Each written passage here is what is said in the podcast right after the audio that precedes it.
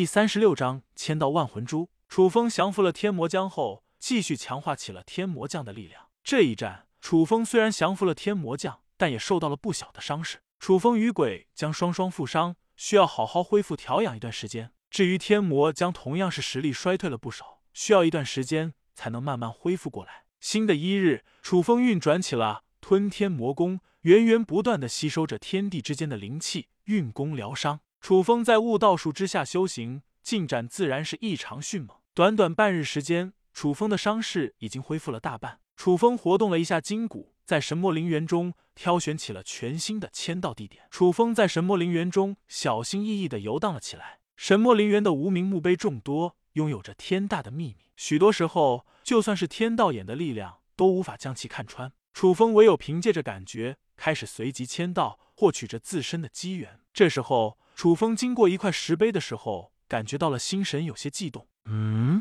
这块石碑似乎有古怪，就在这里签到了。楚风眼眸闪过了一道金光，认真道：“签到，万魂天碑签到，获取万魂珠。”系统的话语重重响起：“万魂珠，灵魂圣物，可以吞噬承载、蕴养灵魂残魂，借助灵魂发动进攻，保护灵魂，有着诸多妙用。”听到了系统的介绍，楚风瞪大了眼睛。露出了一副浓浓的好奇意味。紧接着，上空掉落下来了一枚摄人心魄的神秘光珠，轻轻落到了楚风的手中。这就是传说中的灵魂圣物，果真是有些意思。楚风不断把玩着万魂珠，借助着自己的灵魂之力，开始操控着万魂珠，想要知晓万魂珠的奥妙。在楚风的灵魂感知之下，这个万魂珠内拥有着一片庞大的灵魂世界。好庞大的灵魂世界，怪不得叫做万魂珠。神魔陵园中。有着无数的残魂魂魄游荡在此，若是能够一切魂魄引入此内，然后与之共同交流，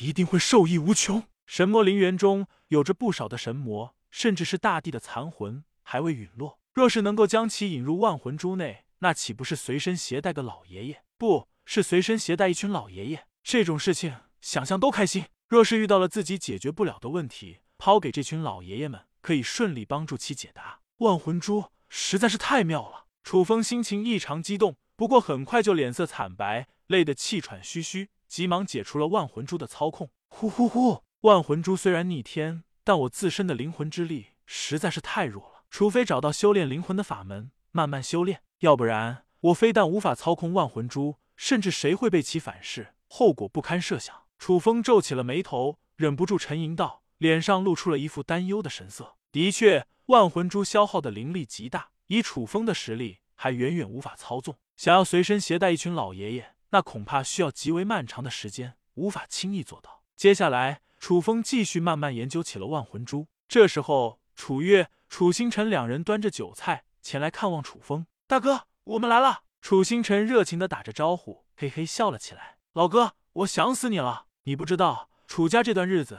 严禁走动，我们两人等到最近松懈了许多。这才偷偷溜了出来。玄阴宗一战，楚家虽然是侥幸获胜，但已经元气大伤，立刻进入了紧急状态。守墓楚家众人禁止外出走动。楚风点了点头，急忙询问道：“星辰、小月，楚家这段日子发生了什么？情况如何了？”楚星辰两者来到了楚风的茅屋中，急忙道：“楚家最近的情况不妙。楚秋风长老大战过后大病一场，触发了旧疾，前些日子病逝。楚家经此一战。”元气大伤，家主同样伤得不轻，只露面一次，还处于闭关之中。至于太上长老，据说寿元将近，快要枯竭了。楚家人才凋零，至于后辈们成长起来，还需要时间。大哥，楚家老一辈都将希望寄托在我们几个人的身上了。楚星辰无奈开口道：“经历了这一场生死离别的大战后，他似乎也成熟了不少。这就是成长。”楚风缓缓吐出了一口气，淡淡道：“放心吧，楚家有我在，不会倒下的。”眼下楚风早已经进入了宗师境，